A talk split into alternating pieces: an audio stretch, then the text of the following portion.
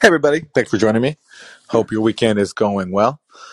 All right. So, this week I wanted to discuss some recent developments in Syria, which we pretty much only talk about in the US when the US comes under attack. And most people in the US, if you were to poll the American public, I doubt a majority would even know that US troops are there.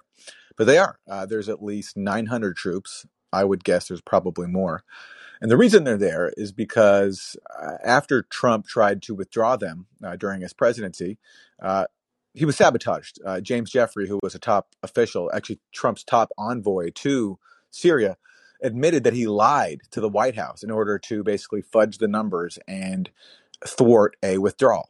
So the U.S. remains in Syria. The official mission is to fight ISIS and to help uh, its Kurdish allies fight ISIS. But as I've written about before, the Pentagon's own internal reports undermine this official rationale because in reality, the US is barely doing any fighting against ISIS. And the real reason has been laid out in more private moments by US officials, uh, which I'm going to get to in a second. But first, let me just uh, talk about what happened recently. So it came out that uh, the US in uh, Syria was attacked twice on the same day on two separate bases. There's actually two different U.S. bases in Syria. One is in Al Tanf, which is close to the Iraq border, and the other uh, is in the northeast region. And that's the region uh, where the U.S. is occupying. It's about it's close to one third of Syria, and that's where Syria's oil resources are, and also a lot of its wheat. And the U.S. occupation basically prevents Syria from accessing those resources.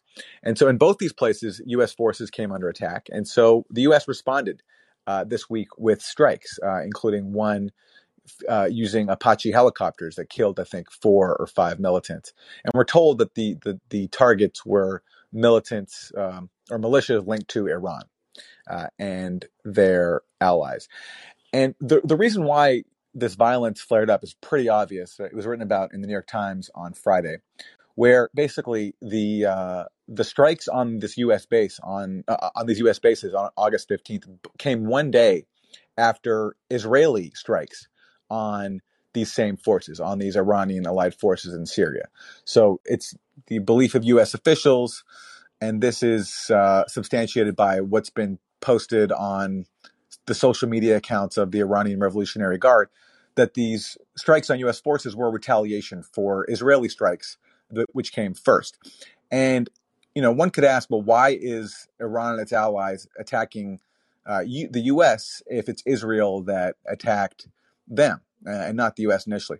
Well, the answer is, first of all, Israel and the U.S. are obviously very close allies, but also every Israeli strike on Syria is basically a U.S. Israeli strike because, on top of the U.S. and Israel being close allies, it was reported in June in the Wall Street Journal uh, what has been obvious for a long time. And, and this is the headline U.S. secretly reviews Israel's plans for strikes against Iranian targets in Syria. And what the article showed is that basically every time Israel bombs Syria, and especially targets Iranian uh, militias there, the U.S. gets the heads up, and the U.S. actually reviews the intelligence and signs off. So essentially, that's a, uh, a very, you know, that's a fancy way of saying that these are U.S. Israeli strikes. That the U.S. Uh, reviews and approves every Israeli strike uh, on Syria, and there are dozens of them um, that Israel carries out. So it, the U.S. has come under retaliation, and some at least three U.S. troops were wounded inside Syria. Uh, we don't know the extent of their uh, injuries, but this is not the first time that this has happened. And so, in speaking to reporters, U.S. officials gave the uh, official rationale. So I will just uh, read what was in Politico this week. This is a, a, a source to a senior administration official speaking to Politico about why the U.S. is in Syria, and they said this quote: "We want to be sure that ISIS cannot reconstitute itself." In a manner that can threaten the US, Europe, or our partners in the region.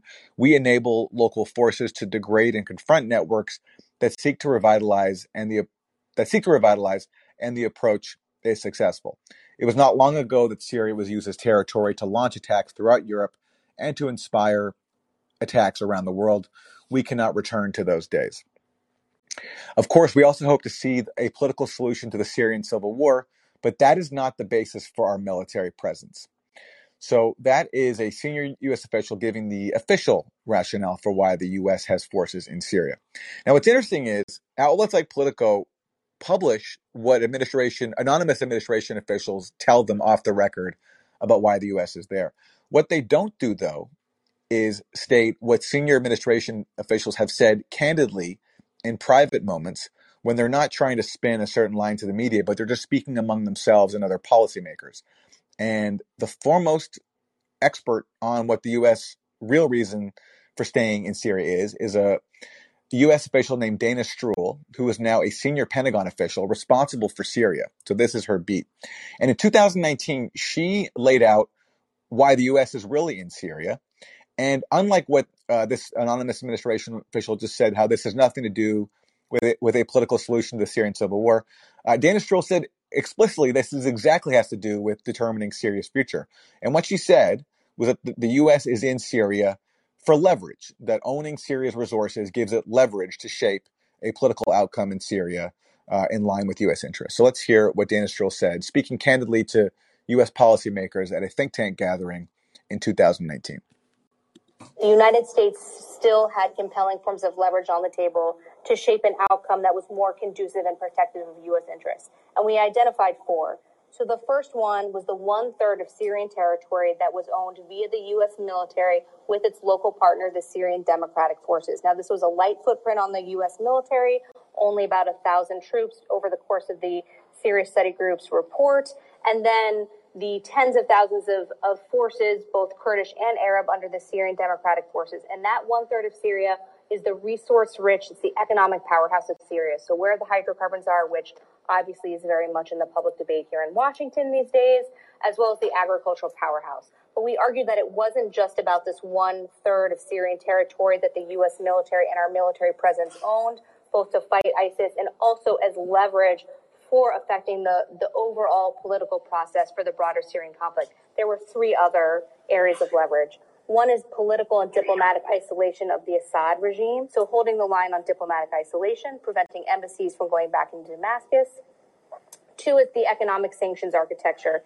So some of this is part of the maximum pressure campaign of the Trump administration on Iran, but there's a whole suite of both executive and congressional sanctions on Syria and Bashar al-Assad both for human rights abuses in Syria and to the backers of Assad for their activities on support in support of him in Syria.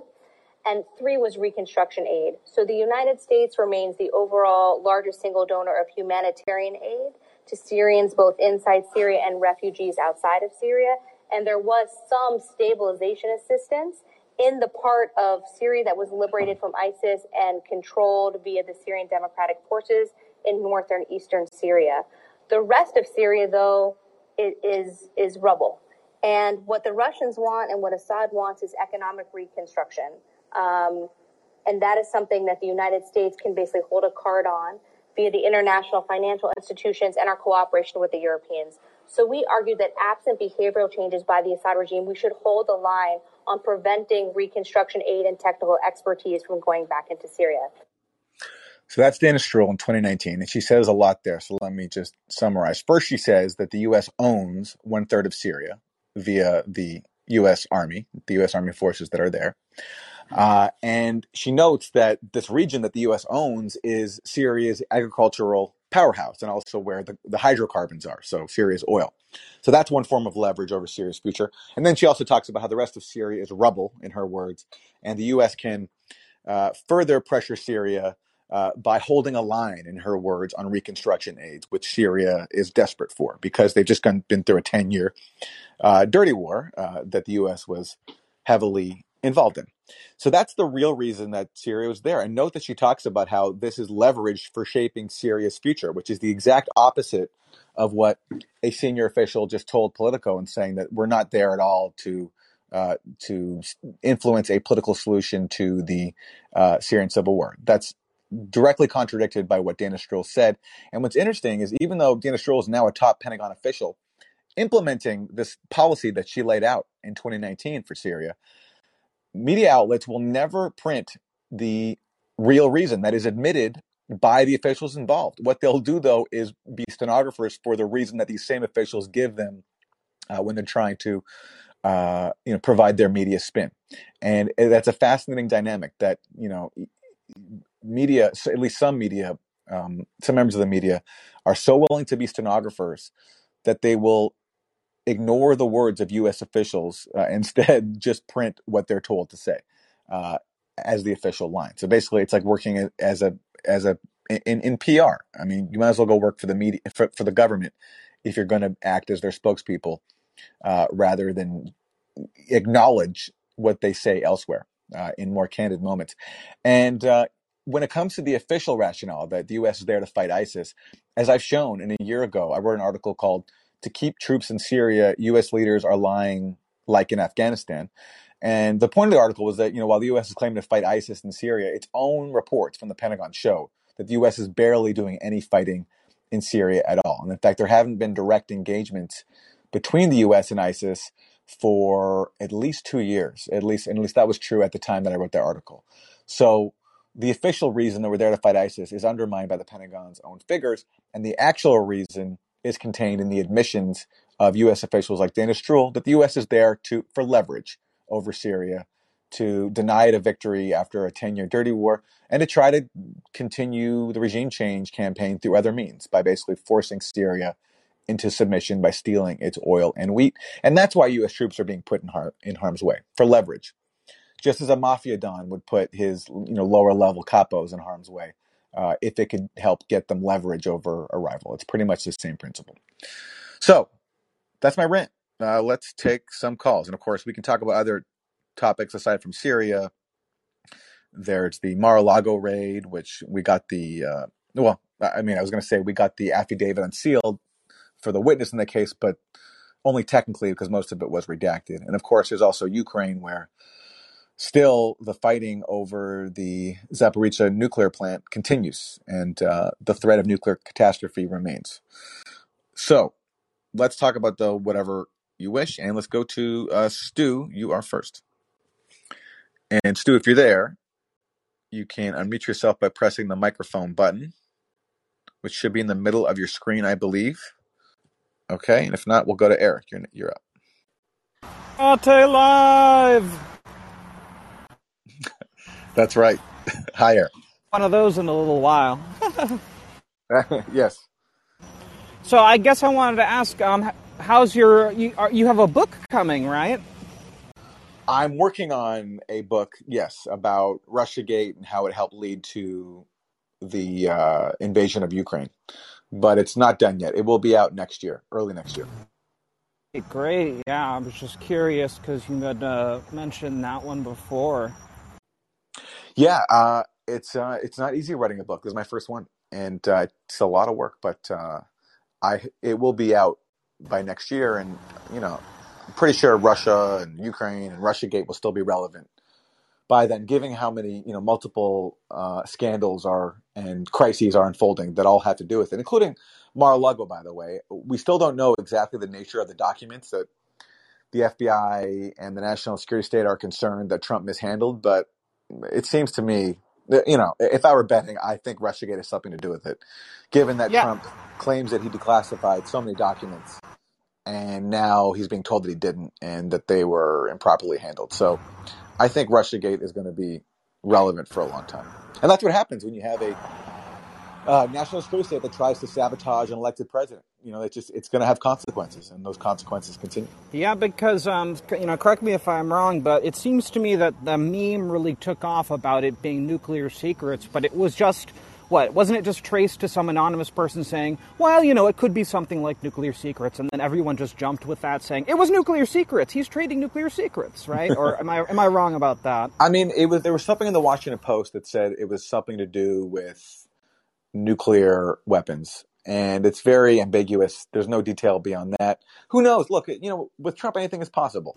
Well, You that know, I'm I'm not going to rule out the Saudi nuclear secrets Yeah, sure. was sharing. And I was Yeah. worried about that because that's the worst case Yeah. scenario is the Saudis getting going nuclear because they could really be a rogue state. Um, you know, whatever tether of control we think we have on them at this point.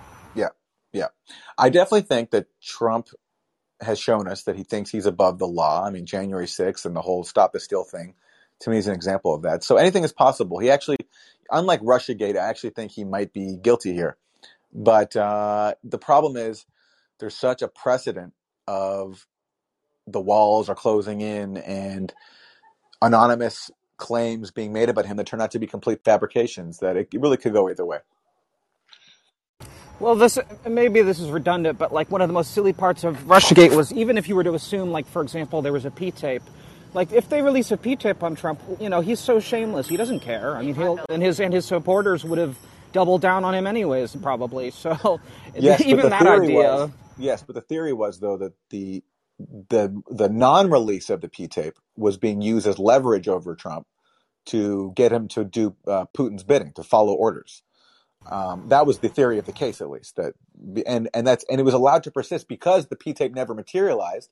Then the conspiracy theory could endure Yeah. because as long as we haven't found the P tape, then it's then it's possible that Putin is that that's because Putin is holding over him. So it was a perfect conspiracy theory because it it basically couldn't be disproven uh, until you actually found the P tape, which of course you couldn't because it, it doesn't exist. So it was a quintessential perfect conspiracy theory, and it worked, and it defied all logic because in real life, Trump's actual policies were not to Russia's liking at all, and in fact, uh, I think, or you know, played a role in Russia invading earlier this year, and not just when it comes to shipping weapons to Ukraine, which Trump did when Obama wouldn't, but also Trump tearing up nuclear arms treaties like the Open Skies Treaty and the INF Treaty, which uh, I think accelerated Russian fears about being surrounded by you know offensive U.S. weaponry, which is a major factor, I think, in this current crisis with Ukraine.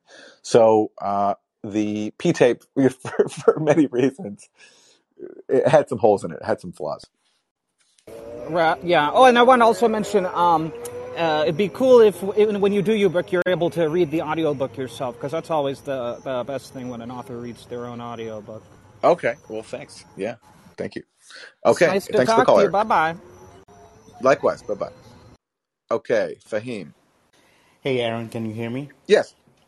Hey, uh, so a couple of uh, questions uh, for you. First of all, with regards to the Syrian uh, oil, I know Trump uh, mentioned uh, that uh, we should just steal the oil, but I'm uh, amazed of like how uh, there's basically no coverage of like U.S.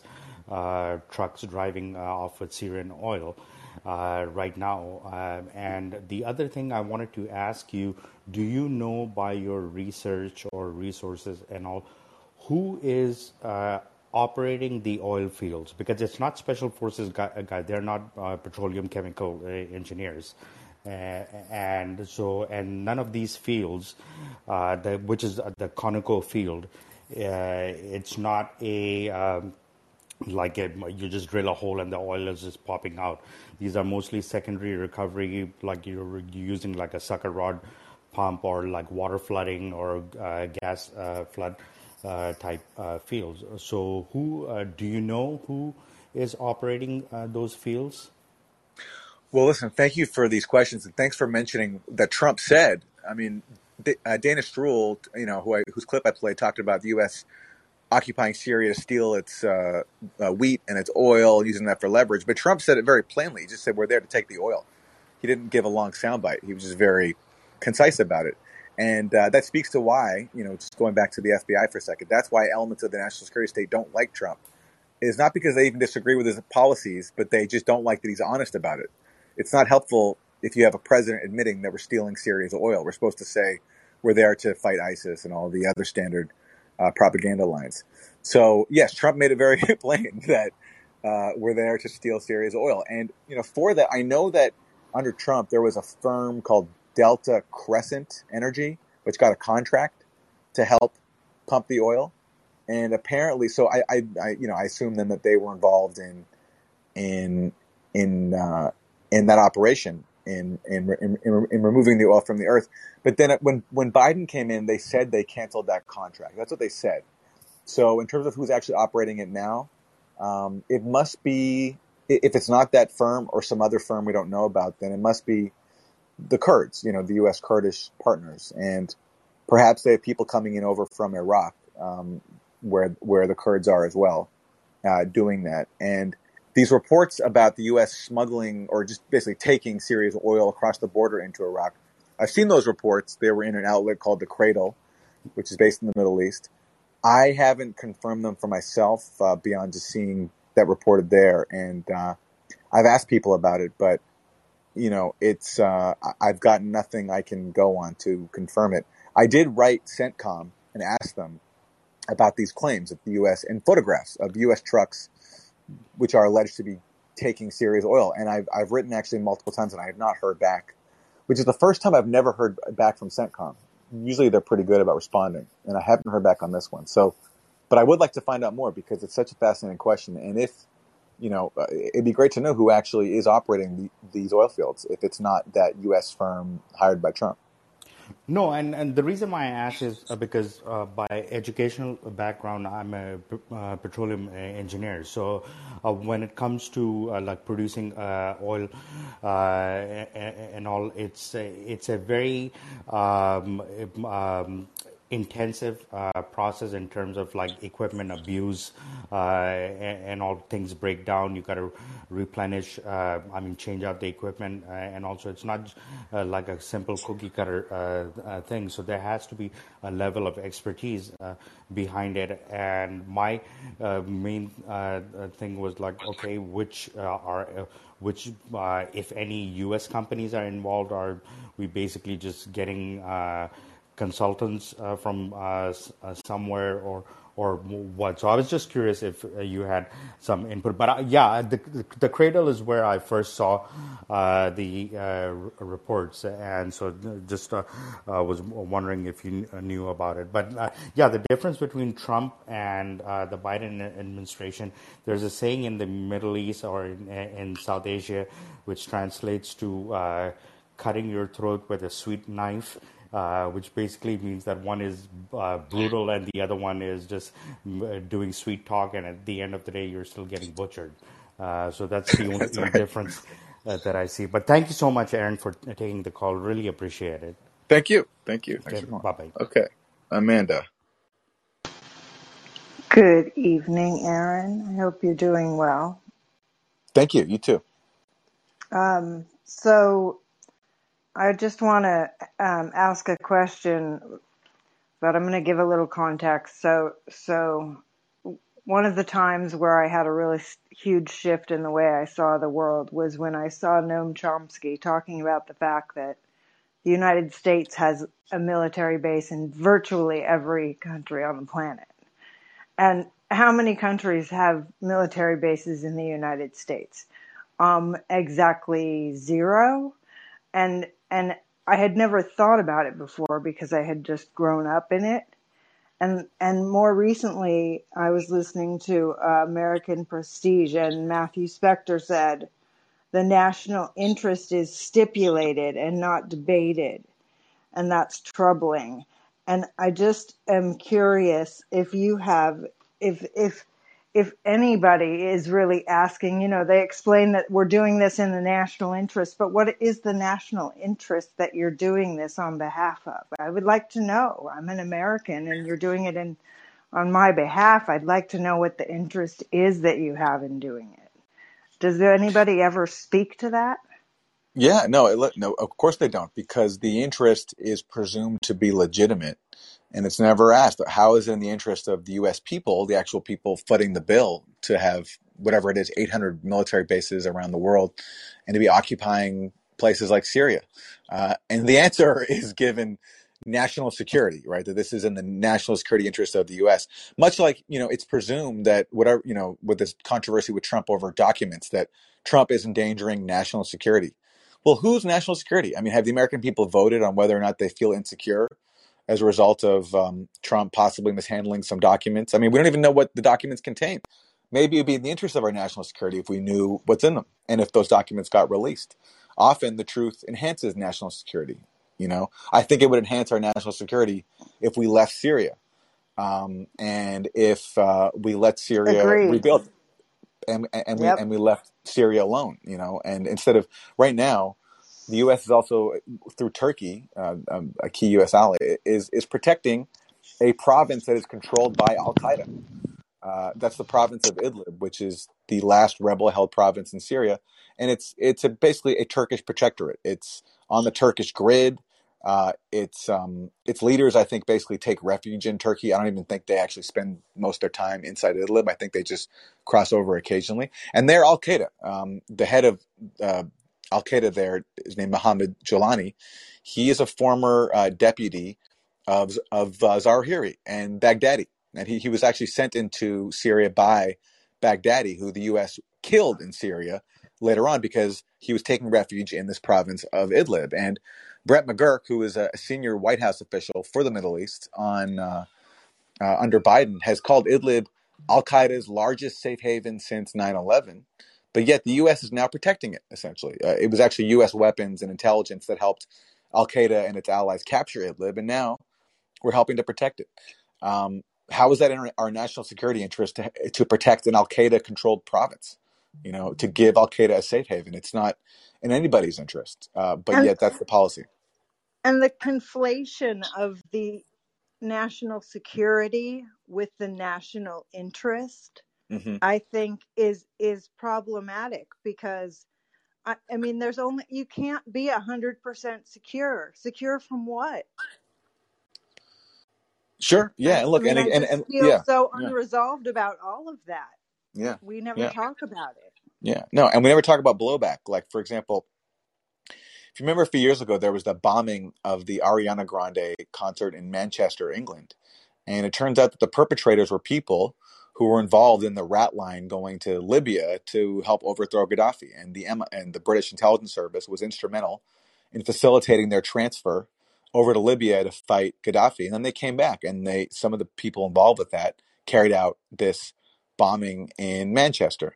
So the, and so even when it directly directly undermines national security in the form of bombings and, and terrorism, these questions are not posed. It's just the legitimacy of whatever is deemed to be in our national security, even if it undermines national security in practice, is just not questioned. Yeah, I wish you could solve it, Aaron, but thank you for reporting on it. I really Hey, appreciate you. thank you. Thank you. Okay, Paul. And Paul, if you're there, there's a microphone button that you press to unmute yourself. It should be right in front of you on the screen. Okay. Well, if you could figure it out, come back in the queue and we'll let you back in. Matthew. All right. And Matthew, try to come back if you can figure out the microphone.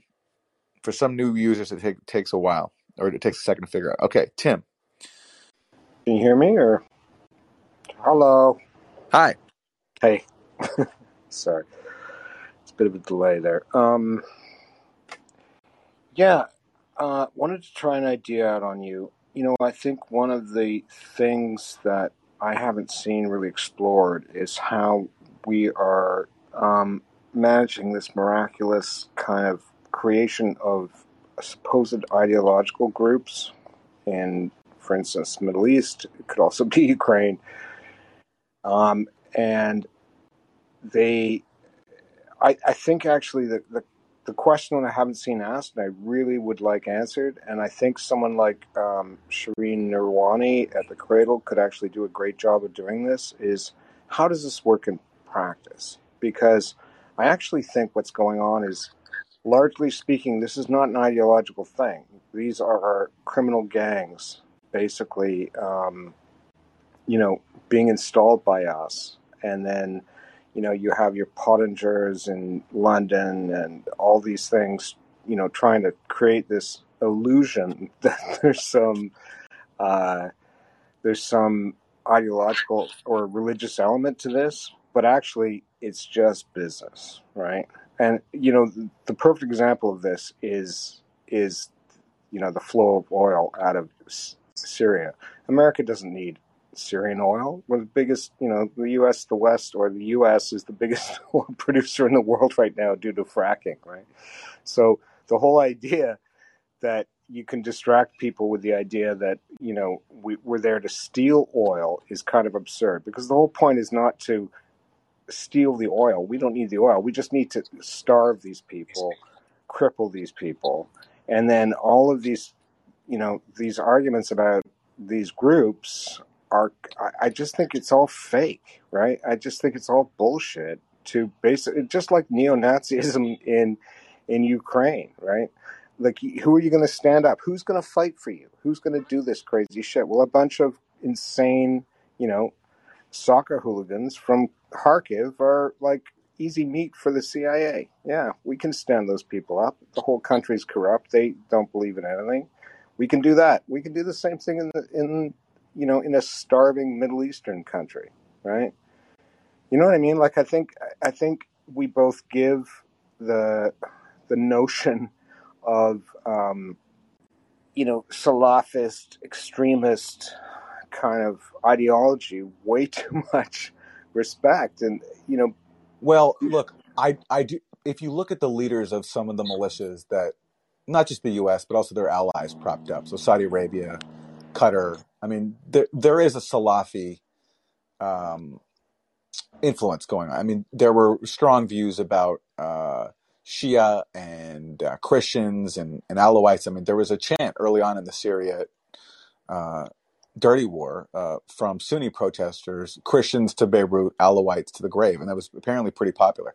But I agree I with you; it's not. The, Yeah. but but I agree with you. I agree with you. It's not the only factor. I just I do think it's exploited, much like the U.S. did with the Mujahideen in Afghanistan. But yes, there is a huge, just basic economic factor where you have a lot of times you have, you know, especially in Syria, you had uh, communities that were poor, uh, not much economic opportunity, and then you had you know representatives of Saudi Arabia and Qatar come in, and they have literally billions of dollars to spend. Yep. We don't we don't know the actual dollar amount that Qatar and Saudi Arabia spent on their own, but it's in the billions, and uh, I would say it's even probably I would guess it's in the tens of billions. They spent a lot of money, and for people who don't have a job, it was a good economic it was a good economic opportunity. They could pay way more than you could get being a Syrian army soldier.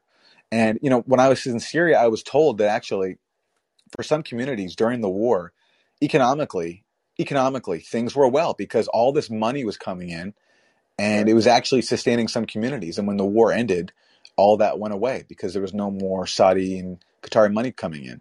So, um, and the same with you know, in a there's a Palestinian refugee camp called Yarmouk, uh, just you know, in Damascus, and a lot of people, you know, I, I went there, and a lot of it was in ruins, and yeah, a lot of people just bought off because they didn't have any other opportunity, and all of a sudden they get the prospect of making whatever 10, 20 times what they could get being a Syrian soldier or some other line of work, and, and they took it. Yeah, but I mean, I I think you know your instincts are all mine. Right? This is exactly what's going on. But the sick thing about it is it's dressed up in some sort of geopolitical like mystery, and it's not a mystery, right? Yeah. The the the way you know the whole Western thing is to mess these places up. We don't need their oil. The whole point is just to deprive them of their oil. We don't need their wheat. The whole point is to deprive them of their wheat, right? Absolutely, and that's yeah, and that's exactly that's exactly what Dana Stroul laid yeah, out in that clip. I mean, I, there's no better articulation of what the actual policy is than that one. Yeah, and I, I, I just, I really, I really think it would be shocking and actually really helpful if someone, and I, you know, this is idiotic coming from me, obviously, but the, um, you know, goes over there and says, "What on earth were your motivations for this?" Because I think what's happening, if you zoom way out, what's happening is really obvious. Is we've shattered these societies, right? Iraq, um, you know, Syria, et cetera, et cetera. Um, we've we have entirely cynical motives. We have no so calling out, you know, people for being honest about this isn't kind of to the point because the point is we have no good motivations here. But Absolutely, the main thing that the West needs to hear is we have no good motivations here. And the right. whole human rights complex and that whole bullshit, gongo bullshit that, you know, we pay for to fool ourselves into thinking that we're capable of doing anything positive in this fucking planet needs that's that's what needs to be fucking taken down. It's our fucking problem, right? The West is trash. That's all I've learned since the end the end of the Cold War. The West is irredeemable fucking trash. All right. Well, hey, that's a that's a strong strong message with I think Yeah. uh, I think I think some truth to it. Thank you, Tim, for the call. Okay, Karl Malone, nice name. Okay, go ahead. Hey, Aaron, are you there? Yes. Um, I was just curious. Um, if you have been paying attention to what's been kind of going on in the Libertarian Party over the last year and kind of the takeover of uh, kind of an older guard and these new people coming in, the Mises Caucus people, who agree with you on a lot of foreign policy stuff. Now, I was Yeah, just sure. curious if you have you paid attention to any of those people? You know, libertarian wise, I only I'm only really plugged in via Scott Horton. I'm sure you know who he is. Um, Yeah, uh, yeah, has, they are kind yeah. of the anti Scott Horton people, as far as I can tell. Oh, they are okay. Yeah. So I mean, so so Scott Horton is a libertarian. So on domestic Yes. policy, I I assume him and I don't agree on much, but on foreign policy, I think there's no one better. I I follow him very closely uh, for his foreign policy coverage because he's just a wealth of knowledge and has written some really great books. Uh, enough already about the war on terrorism and Fool's Errand about the war in Afghanistan. I've I've just learned a ton from him, and so he's the so that's my main libertarian uh, conduit. conduit. But otherwise, no. reference. Otherwise, no. I haven't followed what's happening. So inside the party, you're saying that's the other faction that has won out. Yeah, I kind of I think the um, uh, what is his name? The comedian Dave Smith is kind of their figurehead. I don't know if you're familiar with him at all. I know. Yeah, I've seen Dave Smith before. Uh, he's I've seen him on Joe Rogan a few times. Yeah, he's uh, Yeah. he's big on Yemen. He likes bringing that up a lot. And so Yeah. um, I was just curious if you would ever, you guys would ever maybe talk to each other. I know you went on Kurt Metzger's podcast, and not really a, a political show necessarily, but um, definitely more kind of not red or blue kind of people. yeah, yeah, yeah. Would you yeah, be sure. interested in that? Yeah, of course I would. And and I've, I've, you know, everything I've seen from Dave Smith, I've uh, on foreign policy, I've totally agreed with, and he said some nice things um, about the work I do. So yeah, totally Oh, awesome. That's all I was calling for. Thanks for your time. appreciate it. Okay, Sam, Sam, you are up. All right, we lost Sam. Okay, Matthew. Hello? Hi. Hi. Uh, I was calling just about, I was curious if you'd ever heard about Back to Russiagate. Um, a popular YouTube sensation, like this, an ex-mafia guy. He was, he did a video about, like, did he think Donald Trump was in the mafia at all? And he said, no, I never dealt with them or anything. But he then said that during the Mueller investigation, they came to him because he had done a deal with, like, some Russian mobster. And just to funnel some cash, they bought an apartment at the Trump Tower. But they didn't deal with Trump at all. They just bought an apartment there. And the investigation came to him trying to connect the dots, being like, oh, well, was Trump in on it? And he was kind of laughing, like, no, we just bought an apartment there. Like, we had nothing to do with it. So, to all the people that are always bringing up the 80s, like, you know, oh, well, Trump had ties back in the 80s. I, I thought that was kind of a funny story because there was really nothing there. of course they did. The Mueller investigation spent so much time and money chasing every possible Russia angle uh, conceivable. And part of the problem was the reason they were doing this is because they they were RussiaGate actually was very devoid of Russia in terms of actual Russian officials and Russian nationals interacting with the Trump campaign.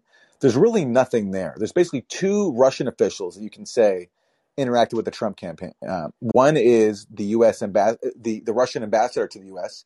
Sergei Kislyak, who interacts with a bunch of Trump people during the campaign, which is of course very common.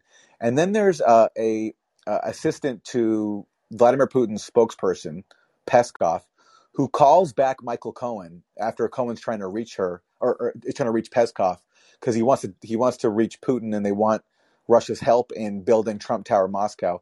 And this aide says to Cohen, "Sorry, I can't help you, but if you want to come to this, we're having this uh, conference in St. Petersburg in June. You're welcome to come." And that's it. That's RussiaGate right there in terms of the actual nature of contacts between Trump or anybody representing Trump and anybody remotely tied to the Russian government. That's it.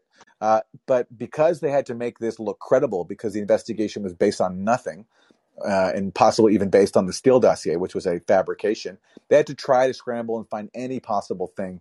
And that's why they were doing things like going after this random mobster who bought an apartment in uh, in Trump Tower. I mean, of course they did, because they needed to find a Russian, anything to make Russia Gate look credible. Yeah, that was it. It's Michael Franzese. You could, or however pronounce it, you could just YouTube it. It's a short video about where he talks about Donald Trump. It's kind of funny. It's towards the end, so it kind of proves your point. Cool. Well, thank you. Thank you. All right. Sam. Sam might be having phone problems today. Yeah. Okay. No Sam. All right. Well, the queue is currently empty. Sam. All right. Well, Sam is back, and if anybody else wants to jump in, you have a wide open lane. All right, Sam. Let's try you again. Can you hear me? Yeah. There you go. Ah, yeah. Every time I clicked unmute, it kept crashing. Okay. Uh, what kind Yeah. of phone are you using? Uh, the Galaxy Flip. All right. Well, Yeah. maybe uh, maybe the answer is to update the app if uh, if you haven't. Otherwise, I don't know.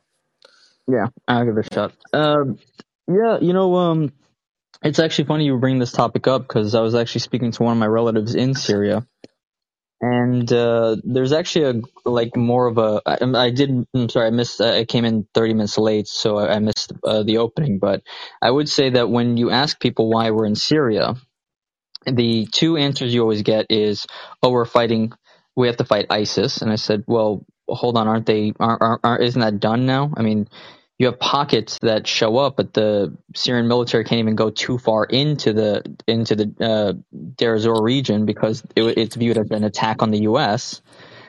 And or uh, the biggest thing you get from people on the left is, "Well, we have to protect the Kurds." and I'm I point out, well, you understand that a they're not a monolith. You can't paint them with a broad brush. You're, you're talking about you know Kurdish led groups, but even the Kurdish population in Syria doesn't take out is not one third of the country. So how come they're controlling one third of the country? And you you have people who have understood this difference, but you know the more that these uh, that the uh, people in Syria can't get access to the oil, they can't get access to the wheat. It starts harboring resentment. Uh, I was actually speaking to one of my relatives who said, like, yeah, I know people who are very like you know have no problems with with people in the Kurdish community in Syria, but you you know you start you start having to wait longer lines uh, longer uh, long uh, wait longer in line for bread. You start getting angrier and angrier, and it's just you know it's kind of hard not to to point a blame, even though you're aware it's the U.S.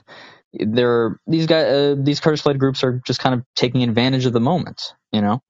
Uh, that's what I find hard to convince people on the left, though, is when you explain like this. That was the same argument as to why we were staying in Iraq, is we have to protect the Kurds, but you're only adding fuel to an ongoing uh, to a fire.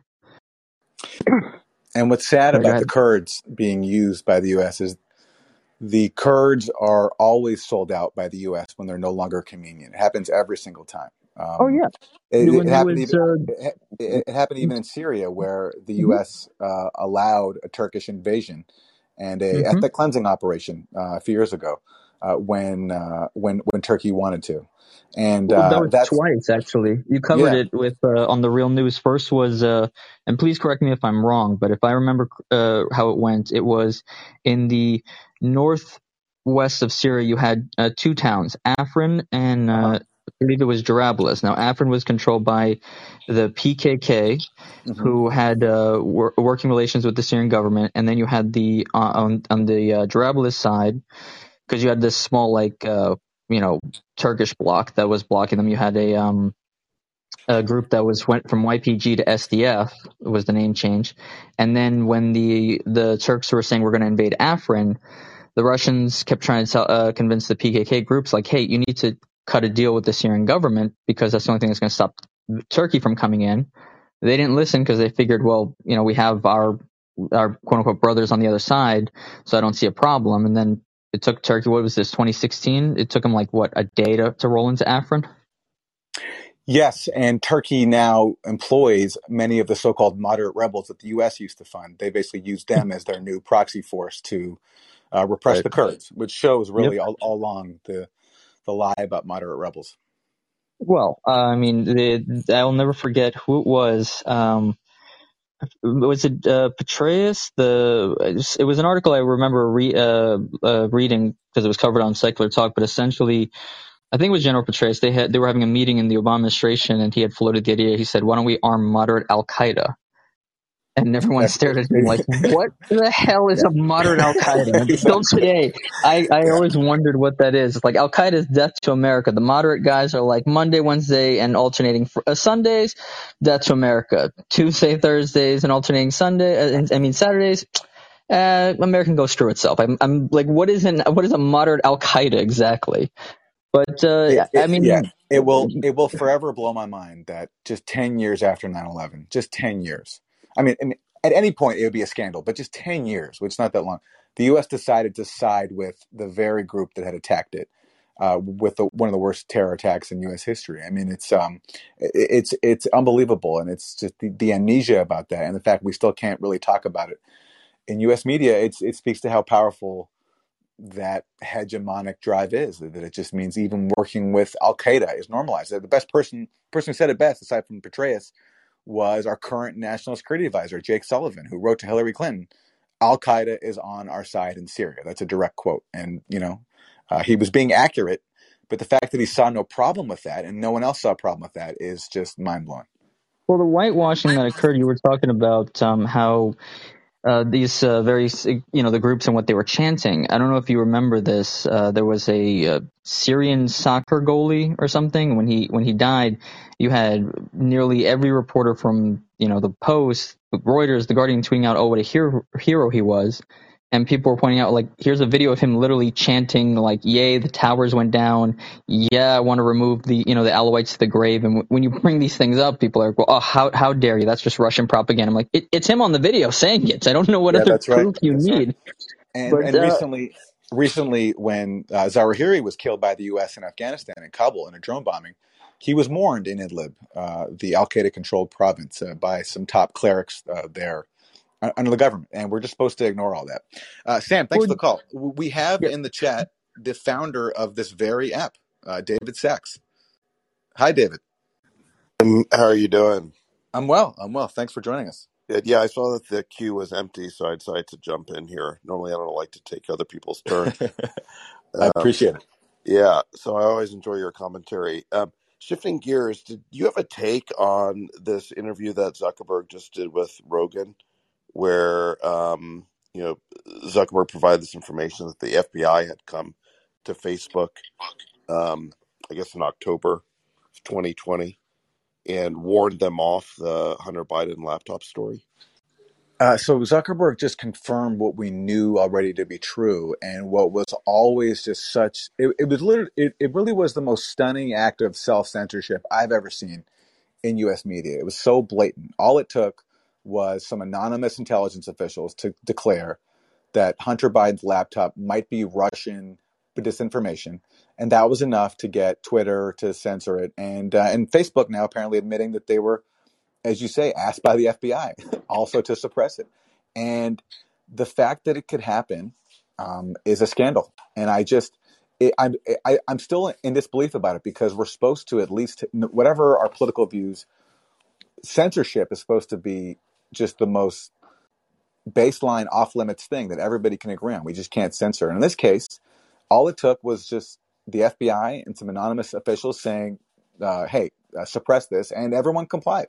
And I, my, I mean, my reaction to Zuckerberg, it just he was so nonchalant about it, um, and there was this presumption that the government has the right to tell him that. And I, I wish he could find the uh, way to stand up to that because if he doesn't, then what's to stop the government next time from doing the exact same thing when uh, they're they don't want obviously Trump to win, and so they want to put their weight behind uh, Biden, and so they asked for censorship on no basis at all, and um, it's a playbook that's been legitimized by RussiaGate, where basically anything deemed to be inconvenient to the establishment can just be chalked up to Russia, and you don't need and you don't need any, and you don't need any evidence for it. You just need some anonymous uh, people to uh, j- just to say it.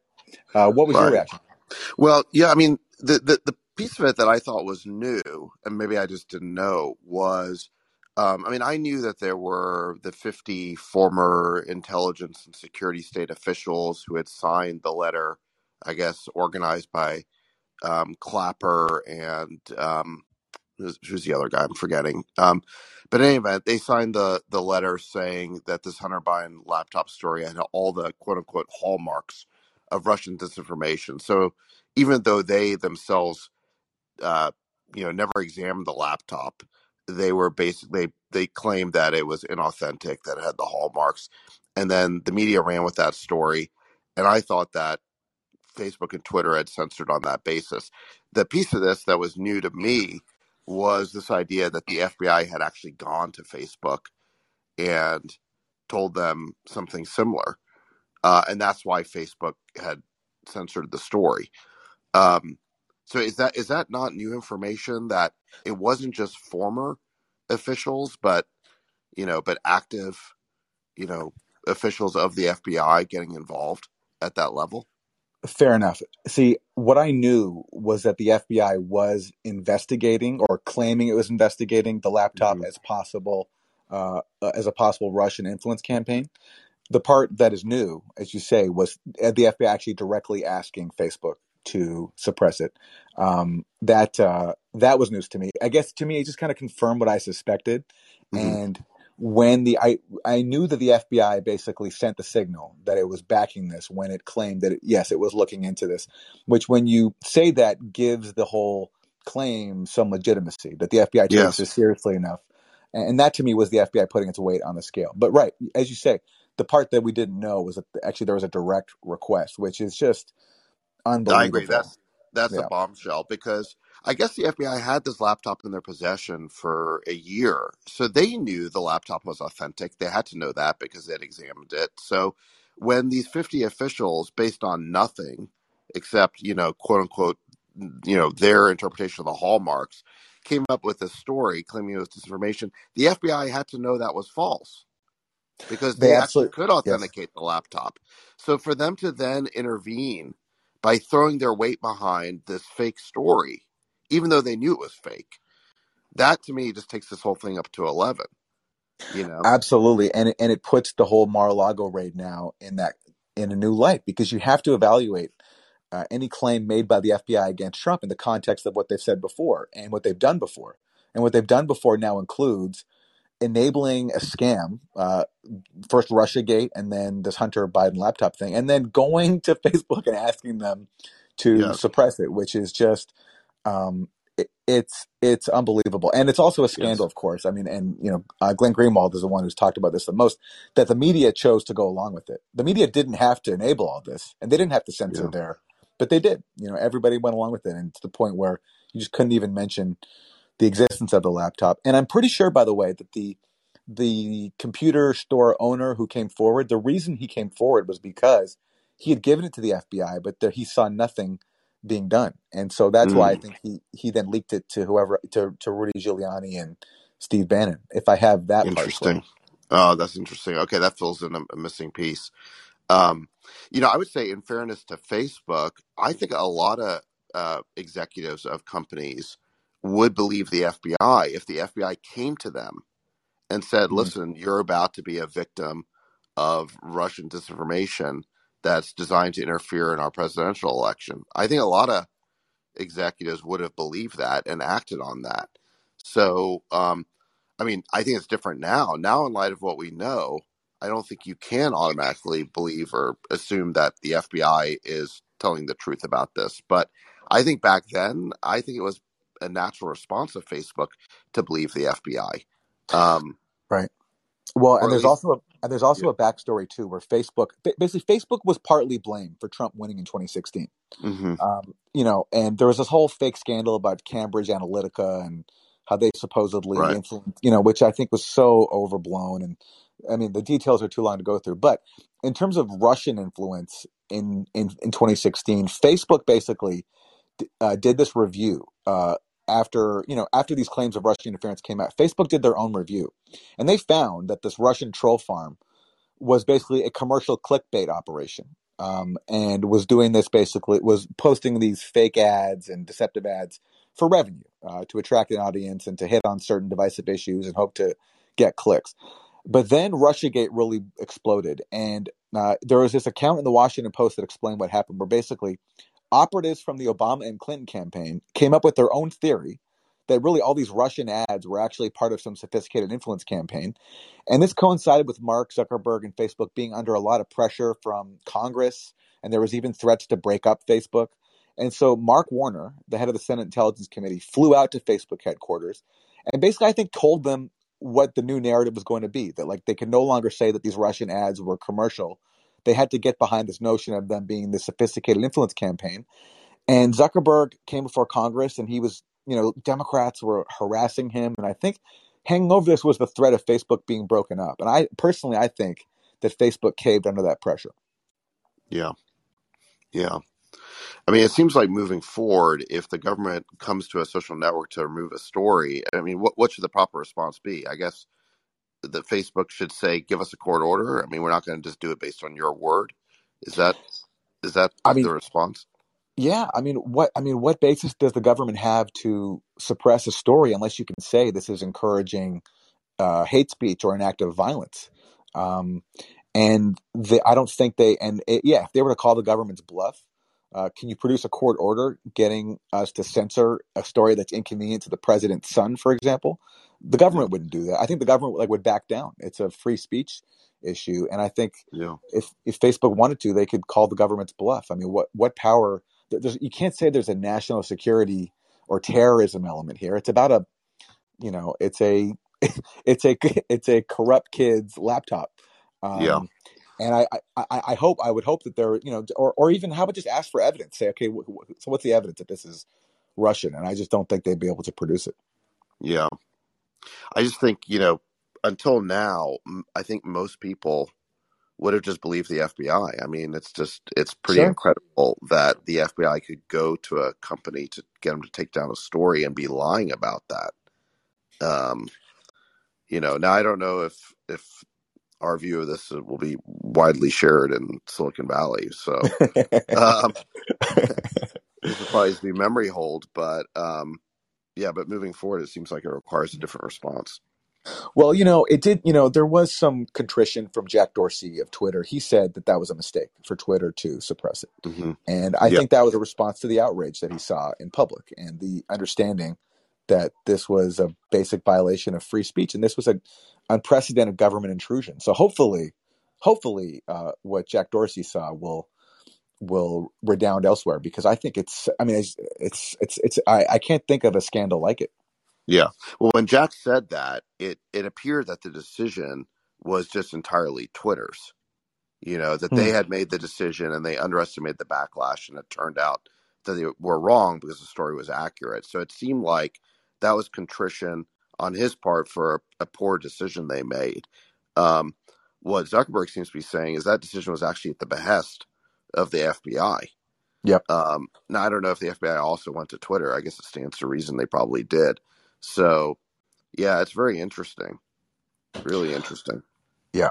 Yeah. I, I even though I was I was already blown away by what happened just on the just the initial suppression, but then hearing that it came as a result of a direct request, eh, as you say, it takes it to a new level. Yeah. Yeah. All right. Well, great talking to you. Thanks for all the great work you do. Likewise, thank you, David. Thanks All for right. this app. Uh, on Absolutely. behalf of all of us here, thank you. All right. Great talking to you. Take, take care. Okay, Jeff. Jeff, are you there? There you go. Uh, Jeff, we could hear you for a second if you're there. Hmm. Oh, hi. Okay. Can you Okay. hear me? Yes, there you go. Hi. Yes. Okay, sorry about that. Um, yeah, I wasn't expecting. Okay, Jeff, you've muted yourself. You ready to go? All right. We will go to uh, Cash. And Jeff, you can fix your audio problems in the meantime. Okay. Cash. Hi, Aaron. Can you hear me? Yeah. Hi. Hi. Yeah, just want to uh, uh, say thank you for doing this. I think it's uh, it's wonderful that you're, uh, you know, uh, you know, sharing your thoughts and you know, bringing everybody together. Uh, wanted to get your sense of uh, going back to the Ukraine and Russia thing.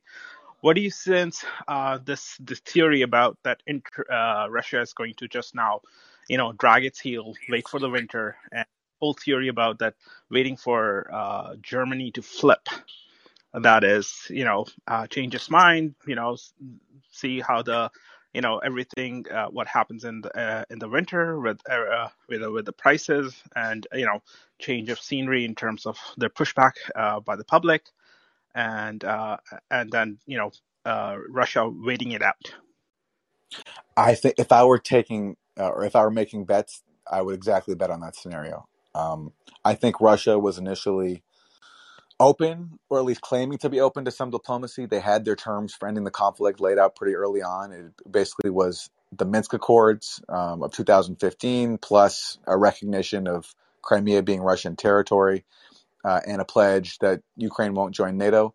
At this point now, though, Russia's given up a lot, and I they might not be interested anymore at, at any kind of diplomacy. And yeah, as you say, they might be betting on Europe caving when once they face the consequences of not having enough fuel in the wintertime. So if I were betting, that's what I'd bet on. But of course, I have no special insight into what the plan is.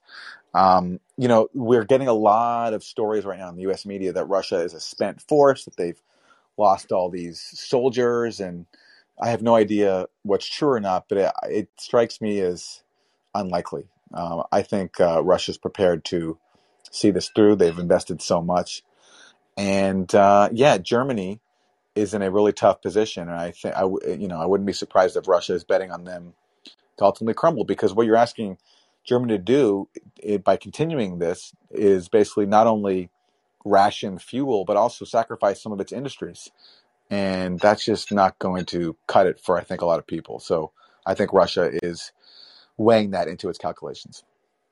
Right. Um, th- and that could be one theory, and I, I think it's there are multiple layers to it. And the other thing is, I think I, I get RT somehow or the other. I get RT. I get to see it, and uh, I, I I was watching them, and they were talking about you know that they're like I think ten kilometers or something, or eleven kilometers from Mykolaiv, which is you know right there near Odessa. And what happens you know if they take Mykolaiv and come to Odessa and close off uh, you know by you know by the fall or the middle of the fall you know access to the black sea coast you know uh, do you think uh, you know the ukrainian government is going to fall that's my last question I don't know. You know, I don't know enough. I don't have a good enough handle on the military landscape to say, but um, I, uh, I, it strikes me, you know, all this talk we're hearing about a Ukrainian offensive and Russia is on the defensive. I mean, that's been the that's been the character of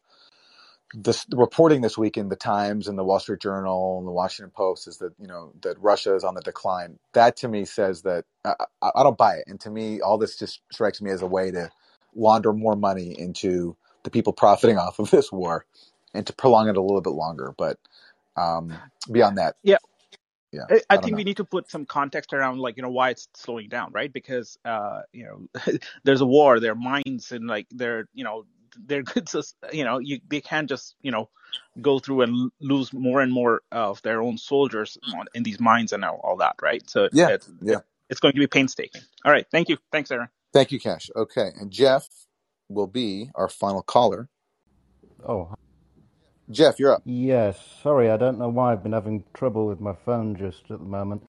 Um, yeah, I was going to bring up the points I was going to bring up were addressed partly um, by uh, I think it was Sam earlier on, uh, and that is that the third of Syria that uh, the US occupies is uh, basically Kurdistan, isn't it? It's the uh, sort of northeastern third. Um, and I was thinking, because you heard Dana Stroul there say, I think she said the US has 1,000 troops there. And obviously, you can't occupy such a vast area with just a thousand troops. So, this is basically, I'm guessing, uh, the occupation is basically being carried out by the uh, SDF, um, you know, the Syrian Democratic Forces.